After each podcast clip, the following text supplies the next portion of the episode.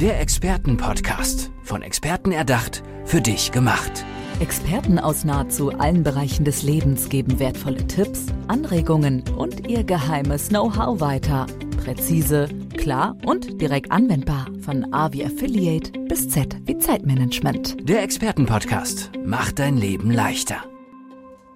Nachhaltigkeit, das ist das Schlagwort, wofür Hans-Peter Schley steht. Hans-Peter, hallo, schön, dass du da bist. Hallo, schön hier zu sein. Hans-Peter, Nachhaltigkeit.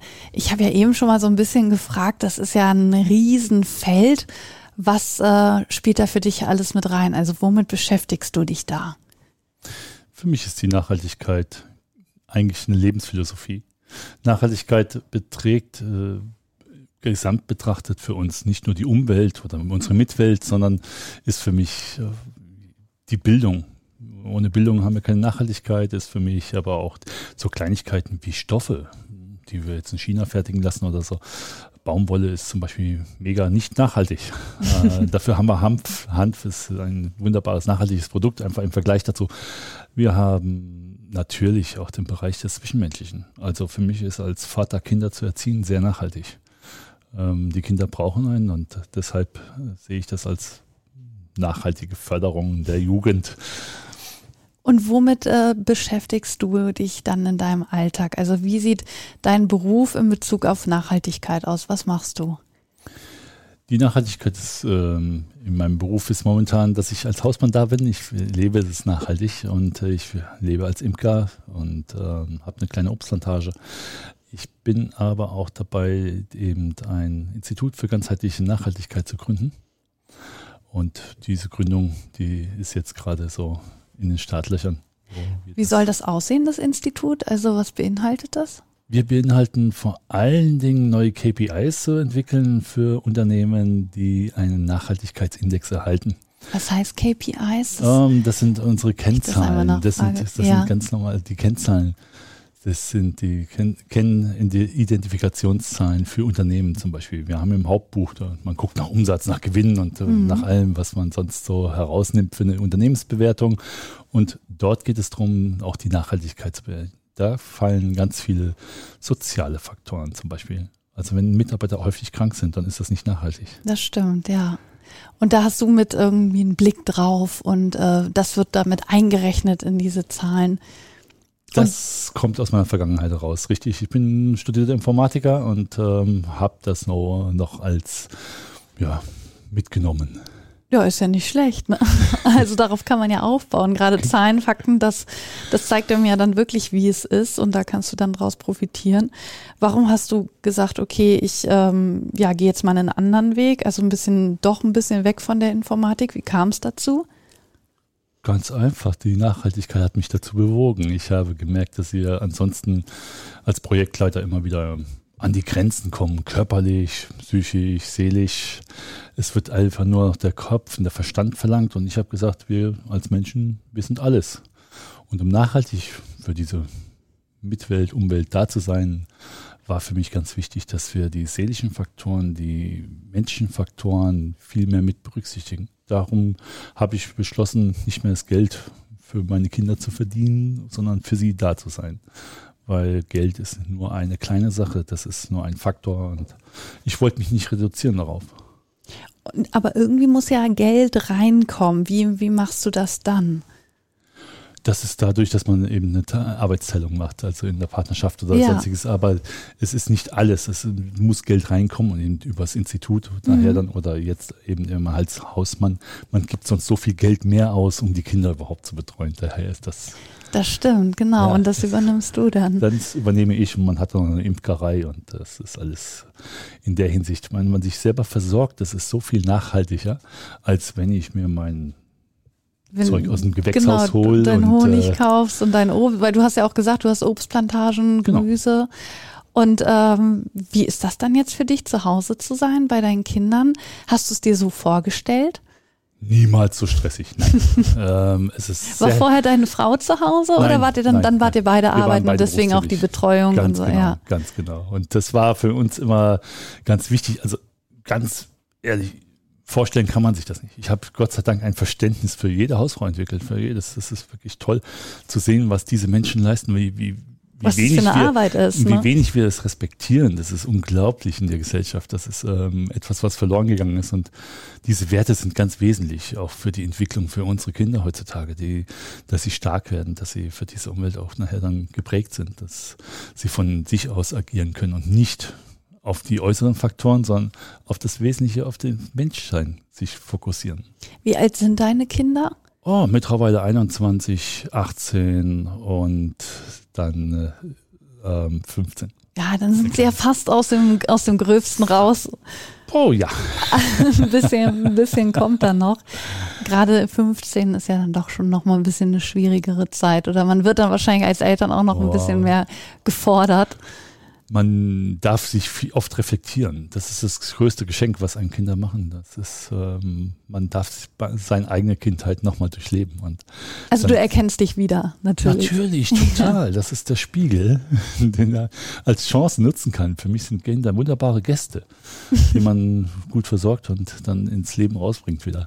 Das ist Also dein Alltag sieht so aus, du kümmerst dich einmal zu Hause ums Haus, um die Kinder Genau. und dann eben, wenn die Zeit auch noch da ist und es zulässt, dann baust du dieses Institut auf. das ist genau jetzt der Weg. Und was sagen die Leute in deinem Umfeld, dass du als Mann zu Hause bleibst? Weil ja, die Gesellschaft bemüht sich ja schon immer mehr dahin zu gehen, dass auch die Männer mal zu Hause bleiben und äh, die Frauen weiter arbeiten gehen können. Aber der, ähm, ja, im Durchschnitt ist das ja immer noch nicht so oder der Normalfall ist das ja noch nicht. Wie hat dein Umfeld reagiert? Oh, es reagiert heute noch manchmal sehr, ähm, so, du hast ja nichts zu tun oder so. Ja. Diese Schlagworte kriegt man ja auch. Ja. Ähm, es ist sehr gemischt. Ich muss sagen, ich habe es mittlerweile durchgesetzt, dass ich es selber akzeptieren kann. Wer damit nicht leben kann, das ist sein Problem. Ja. Für mich selber ist es ähm, am Anfang sehr schwer gewesen. Deshalb habe ich mich auch ein halbes Jahr zurückgenommen, aus allem raus und äh, Abstand zu gewinnen, weil man muss sich komplett neu definieren Mhm. Die Anerkennung, die man sonst im Job bekommt, so durch seine Arbeit bekommt und durch die Projekte, die fällt weg. Ja, und seine Kinder, die sitzen dann am Essen und sagen, das schmeckt nicht, das ist nicht. Das ist so. Also da muss man sich dann wirklich ganz neu äh, definieren. Ja, es ist schon für Kinder dann schon selbstverständlicher, dass dann da das Essen auf dem Tisch steht und dass die Wäsche gewaschen ist und Oh äh, ja, dann ja, fällt die Anerkennung manchmal so ein bisschen hinten über. das ist so. Aber Also man kriegt sie im Nachhinein. Also spätestens, wenn dann das Enkelkind jetzt da ist, das ist dann schon mal wirklich. Ja, je älter man wird als, als Kind, reflektiert man ja auch immer mehr, was die Eltern sich Genau. eigentlich dabei gedacht haben oder warum sie das so und so gemacht haben und was da eigentlich dahinter gesteckt hat. Und ähm, ja, aber sonst so Freunde, Bekannte, sagen die dann auch, Mensch, finde ich toll, dass du das machst? Oder äh, ist es doch eher überwiegend Das, viele Freunde haben sich ganz einfach verabschiedet. Das Deswegen? Auch, deswegen, natürlich. Ähm, ist doch schwierig mit Quatsch, einem. Ja, natürlich. Äh, als Mann, du bist nicht mehr, kannst nicht mehr mitreden. Als Mann machst du ähm, Frauenarbeit, das sagt man. Ja. Ist, also natürlich und darauf lege ich auch keinen Wert mehr. gut? Ja, die Leute braucht man dann Dann auch nicht, nicht mehr, genau. aber äh, das finde ich schon erschreckend.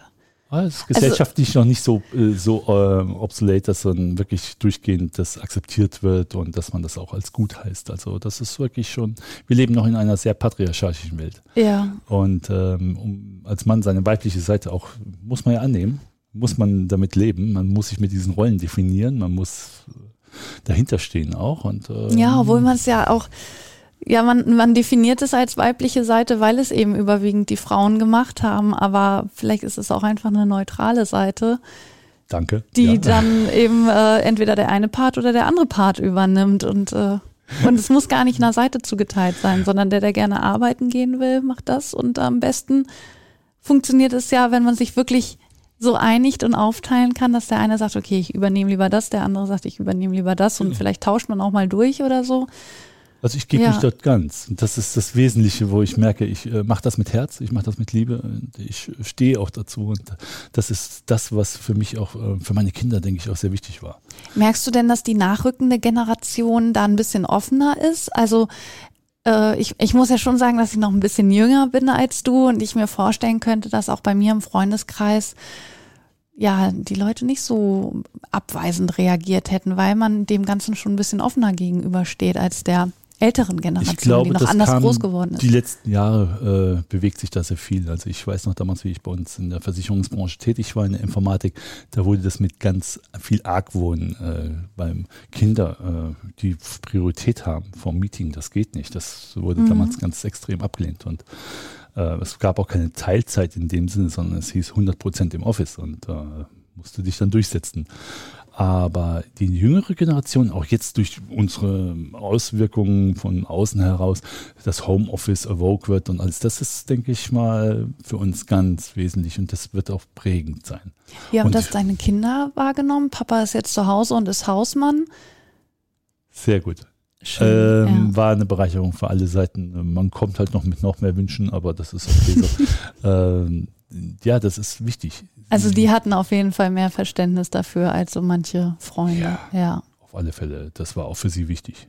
Ähm, das war der Grund, warum ich mich entschieden hatte. Ich habe gesehen, die schulischen Probleme wären so groß, dass ich dann entschieden habe, äh, ich glaube, da muss ich jetzt eingreifen. Mhm. Und es hat funktioniert? Sehr gut. Ja. Ja, das hat sehr gut funktioniert. Also nachdem ich den Abstand, ich habe ein halbes Jahr, über ein halbes Jahr in Südamerika gewesen und habe erstmal im Kindergarten gearbeitet und alles und Ja. so und dann zu sehen, äh, Boah, da kommt ein Ding nach dem anderen raus. Also äh, erst haben wir über Nachhaltigkeit geredet, dann sagst du, ja, du bist Hausmann und zu Hause und äh, ist nachhaltig. ja, du wirst konfrontiert von der Gesellschaft mit deiner Rolle. Jetzt ähm, kommt auch noch raus, dass du in Südamerika gelebt hast. Was, was steckt da noch alles in dir? Äh, Sehr viel in der Hinsicht, ähm, weil ich einfach sehr, sehr viel an meine Grenzen schon gegangen bin. Und diese Grenzen sind auch wichtig, um sich neu zu definieren. Und äh, Südamerika war eben im Kindergarten im Armenviertel zu Mhm. arbeiten, um Kontakt zu den Menschen zu bekommen und zu verstehen, warum Armut entsteht. Weil das ist ein Generationsproblem. Das ist nicht nur einfach jetzt so nach dem Motto, man hat zu wenig monetäres ähm, Mittel, sondern man muss einfach schauen, warum sind diese Mittel nicht mehr vorhanden? In welchen Strukturen läuft das und wie werden diese Strukturen aufrechterhalten? Weil das ist ja, um was zu verändern, muss man die Struktur verstehen und muss man auch dahinter schauen können und sie ver verändern anzubringen. Und Bildung ist da ganz wichtig. Also das ist ein Thema, was sehr nachhaltig ist. Und du bist vorher, hast du selber gesagt, so ein bisschen an deine Grenzen gegangen, bevor du dann gesagt hast, okay, Schluss, äh, ich, ich nehme jetzt die Zeit in Südamerika. Was, was war da vorher bei dir los? Die Grenze war einfach körperlich. Ähm, man arbeitet in der Informatik im Großraumbüro oder so und ich bin als hochsensibler Mensch einfach dafür nicht geschaffen. Ich habe mich dem zwar unterworfen und man arbeitet, aber man ist dann energetisch einfach recht schnell am Ende und man ist ausgelaugt und ich hatte dann zwei Bandscheibenvorfälle gehabt und dann habe ich gemerkt, da muss ich was ändern. Dann hast du die Reißleine gezogen und bist nach Südamerika Genau. gegangen für ein halbes Jahr. Für über ein halbes Jahr. Über ein halbes Jahr. Ja. Und was hast du daraus dann mitgenommen? Du hast gesagt, du hast so ein bisschen erkannt, wie Armut entsteht, die Strukturen, die dahinter stecken. Wo, mit was für Gefühlen, neuen Erkenntnissen bist du noch nach Hause gekommen dann wieder? Oh, Im ersten Moment muss ich sagen, ich bin zurückgekommen, habe festgestellt, dass wir hier doch ganz schön depressiv sind. Das im Vergleich zu Südamerika. ich bin dann durch Freiburg gelaufen und habe gesagt, man ist depressiv. Und äh, das war eins meiner ersten Erkenntnisse. Man wird sehr sensibel. Man nimmt sehr viel wahr, viel mehr auf. Und äh, das ist etwas, womit ich zurückgekommen bin. Und ähm, es hat mir persönlich eine ganz tolle Stärke gegeben, auch mit nicht vorbereiteten Situationen klarzukommen, zum Beispiel. Das ist äh, für mich ganz wichtig gewesen, auch um zu wachsen daran. Und mich, es hat mich weicher gemacht. Es hat mich Hast- sensibler gemacht. Hast du dich dadurch dann auch mehr für die Nachhaltigkeit ähm, entschieden oder war das schon vor Südamerika? Das, kam dann dadurch. Durch Südamerika. Inwiefern? Oh, ich habe äh, eben zum Beispiel in Buenos Aires im Armenviertel äh, gelebt, wo die Kinder mit vier Jahren schon Diabetes haben und alles. Und äh, das war unglaublich, wie ein reiches Land.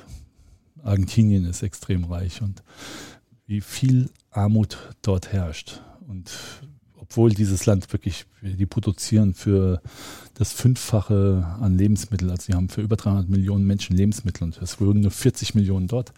Das ist unglaublich. Das ist, ähm, die haben fruchtbare Erde, die haben Platz, sie haben wirklich alles. Aber es mangelt an Struktur, es mangelt an Bildung.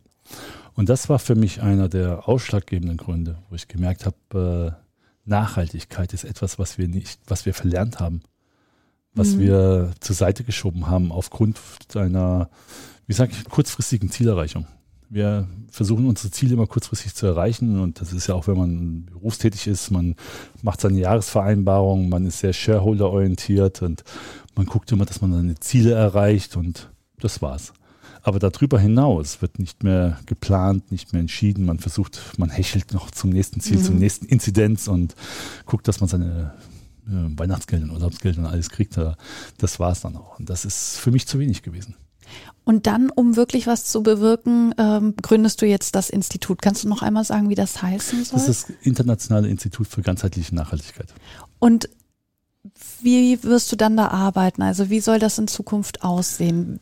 Gibt es eine Zielgruppe, die auch auf dich zukommen kann? Wir möchten zusammenarbeiten als erstes mit, mit der Forschung mit äh, Hochschulen, mit Wissenschaft und Forschung ist für uns einfach so, das sind die grundlegenden Dinge, wo Nachhaltigkeit nachher auch wirklich nachhaltig bewiesen werden kann. Mhm. Das heißt, Firmen brauchen, wenn sie investieren wollen, irgendwelche Ansätze wieder, wo sie was verbessern können. Und für uns ist es ja momentan so, zum Beispiel der Megatrend, wir kaufen E-Autos und ähm, Lithium ist einfach extrem selten, kostet richtig viel Geld und vor allen Dingen Rohstoffe, Wasser. Wir haben mit Lithium eine Tonne Lithium, brauchen wir über zwei Millionen Liter Wasser. Und da zu sehen, dass das nicht zielführend ist, das aufzuzeigen, das ist zum Beispiel einer der Wege, wo man merkt einfach, wenn man nur einen Trend entlang geht, verschiebt man die Probleme und mir geht es darum, dass man die Probleme löst und nicht nur die Probleme verschiebt von einem Problem ins nächste. Mhm. So dieses Schwarz-Weiß-Denken, so das ist jetzt richtig, das ist jetzt falsch, gibt es eh nicht. Und das ist für mich eine des Hauptdinge, die wir von unserem Institut dann nachher auch erarbeiten möchten. Wann wird es ungefähr so weit sein, dass man sich da bei dir melden kann, um ja, sich quasi ist, mit seinem Unternehmen das, weiterzuentwickeln? Das wird die nächsten zwei Jahre wird das so in die Richtung hingehen jetzt. Das ja. fängt jetzt erstmal an, falls man sich mit mehreren Leuten also in der Informatikbranche zusammentut, dass man aber auch die Bildung hinzuzieht, dass man diese ganzen Bereiche, die wesentlich sind, die uns ausmachen, auch mit einbringt. Und das wird die nächsten zwei Jahre wird das auf uns hinauslaufen. Deshalb sind wir hier. Da wünsche ich dir auf jeden Fall ganz viel Erfolg. Und so hören das nochmal wieder mehr Leute und wissen, was uns da erwartet und auf wen sie dazukommen können, nämlich auf Hans-Peter Schley. Hans-Peter, vielen, vielen Dank, dass du bei uns im Podcast warst und uns so einen interessanten Einblick in dein Leben gegeben hast. Ich danke dir. Das war mir eine Freude. Gerne. Tschüss. Tschüss.